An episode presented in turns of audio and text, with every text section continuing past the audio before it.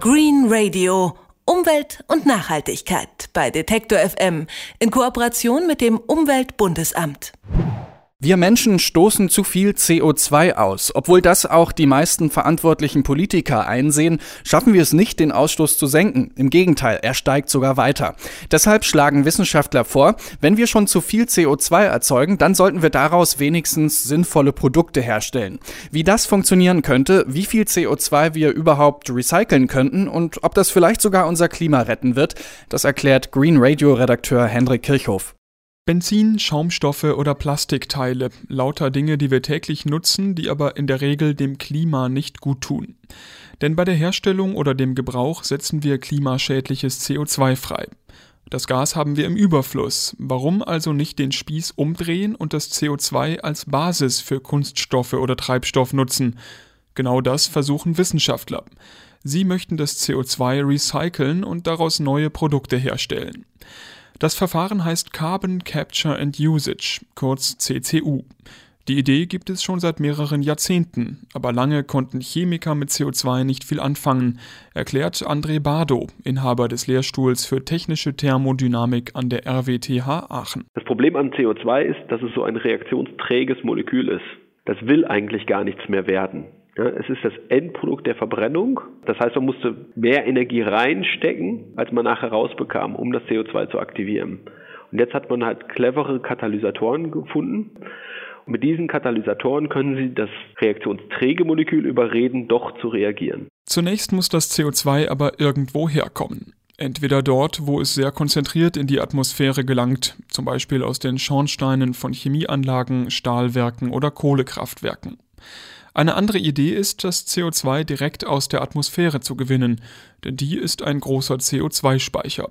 Dabei könnten flüssige Lösungsmittel helfen, die das CO2 anziehen und aufnehmen. Die Vision von diesen Air Capture nennen die das, ähm, Leuten, die es aus der Luft holen wollen, ist zum Beispiel riesige künstliche Bäume aufzustellen, die überrieselt werden mit diesem Lösungsmittel und das Lösungsmittel saugt dann im Prinzip das CO2 aus der Luft. Ein aufwendiges und kostspieliges Verfahren, das André Bardo eher skeptisch sieht. Der große Nachteil daran sei, dass man das verwendete Lösungsmittel wieder aufbereiten müsse, um es mehrmals verwenden zu können. Sonst klappt das nur einmal, dann ist das CO2 halt im Lösungsmittel. Und Sie brauchen für diese Regeneration, da brauchen Sie immer Energie. Und die Energie, die Sie brauchen, ist leider bei diesem Air Capture sehr, sehr hoch. CO2 aus den Abgasen von Kraftwerken oder Industrieanlagen zu gewinnen, ist dagegen einfacher. Dort ist es viel höher konzentriert als in der Atmosphäre.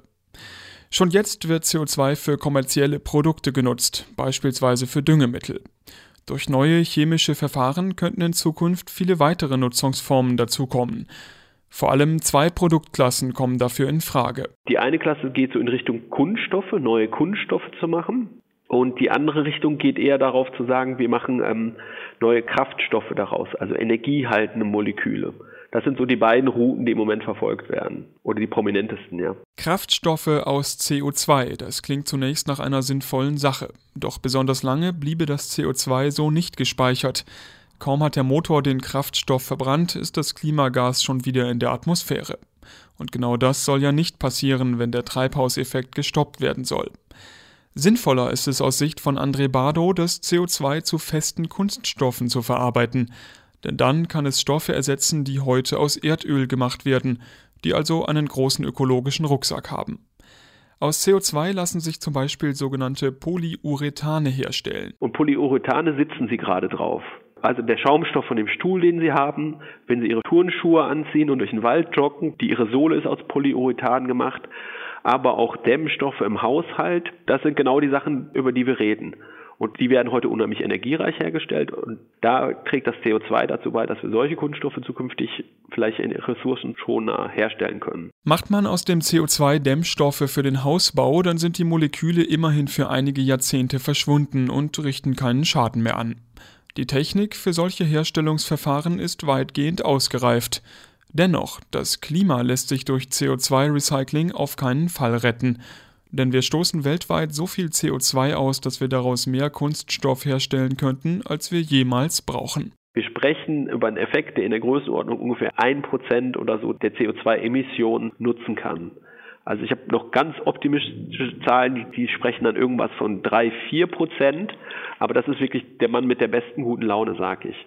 Das heißt, diese CO2-Nutzung wird das Klimaproblem nicht lösen können. Dennoch ist CCU, also das CO2-Recycling, sinnvoll. CO2 ist im Überfluss vorhanden. Warum es also nicht produktiv nutzen? Auch wenn das auf dem Weg zur Klimarettung nur ein kleiner Baustein ist. Green Radio. Umwelt und Nachhaltigkeit bei Detektor FM in Kooperation mit dem Umweltbundesamt.